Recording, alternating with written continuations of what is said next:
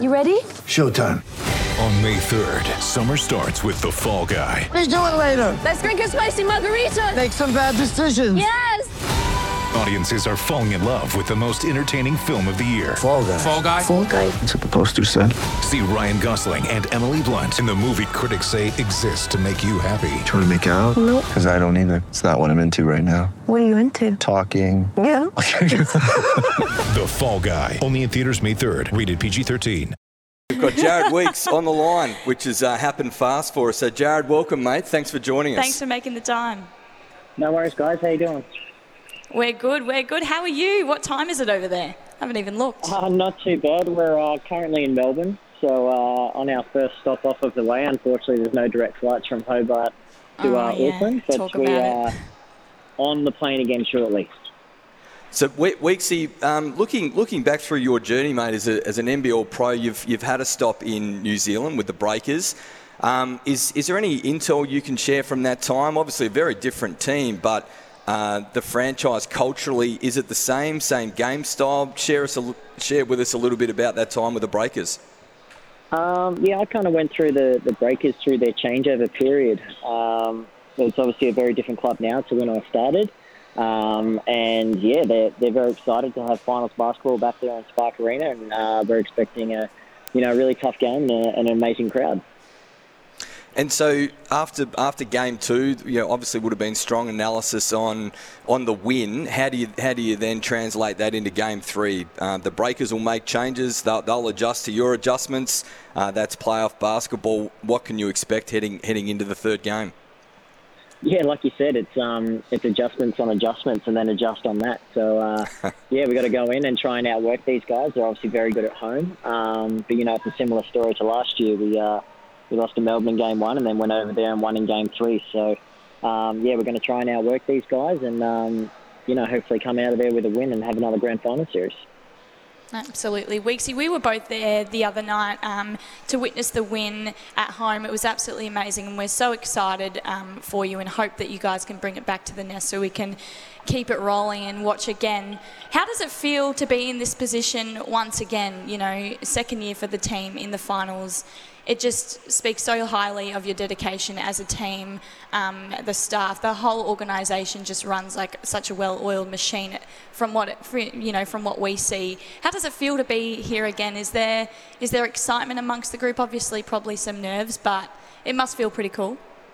Yeah, like you said, it's uh, the club's been amazing um, to achieve what it has, not just on the court but off the court, um, to encapsulate and you know capture an entire state um, in two years and have you know back-to-back uh, semi-finals appearances is something that not a, a lot of clubs have achieved. Um, so you know to be able to build this from nothing and to create the culture that we have and to have the support of the state and to see them jump on board is something really special to be a part of. Weeksy, did you watch the Cairns and Kings game last night? And if so, what what did you make of that game? Yeah, I did. Uh, caught the end of it and uh, went to bed at 10 o'clock for the 4 a.m. wake up, which was fun. But, um, It's a bad play. yeah, Yeah. Obviously, obviously a very feisty series. Um, you know, everyone's competing. You, you expect the semi-finals to kind of get like that. Um, it's going to be inter- interesting to see what happens, you know, with uh, with Cooks and and uh, Suarez and Buford. Um, to see what happens over the next coming days, to see who's available for them. Um, they're obviously going to be huge out if one or any of them are out. So um, it'll be interesting. But yeah, again, looking for another fiery game three. Um, and yeah, it uh, should be hopefully a really good capped off series. And so, just just finally, before we let you go and grab another coffee from the from the Melbourne airport, try and keep yourself awake there, mate. But um, give us just a, um, a little snapshot into uh, into Game Three. What can you expect? Crowd, New Zealand adjustments. Uh, what are you What are you planning for? Yeah, um, obviously you're expecting a jumping crowd um, Saturday afternoon over there, and you know obviously game three of the semi-finals, you expect it to be very close to full. Um, yeah, and like I said, they're going to make adjustments. Um, obviously, we had them on the back foot there in the in the second half, and um, I expect them to make some changes. Um, we will as well. We'll see what works for us, what we need to improve on, and yeah, I think whichever team comes out and executes better is, is going to come out with a win. And can can we expect to see Josh Magette on the court? You tell me. Hard to Um, say. yeah, Sorry. no, he- Sorry to put you under the pump. yeah, no, uh, no, I'm, I'm actually not too sure. I, I wouldn't think so. Um, obviously, when did he have surgery? Six days ago. Um, Yep. I'm Yeah. not too sure if he's actually been cleared to play, but um, we'd love to have him out there. He's a huge part of this team, and you know, even when he's not on the floor, he's on the bench with us, and he's talking to the guys and letting us know what he sees. He's um, you know, he's had experience all over the world and he's a phenomenal basketball player and has a, a great basketball brain. So any input from him is uh, going to help us out.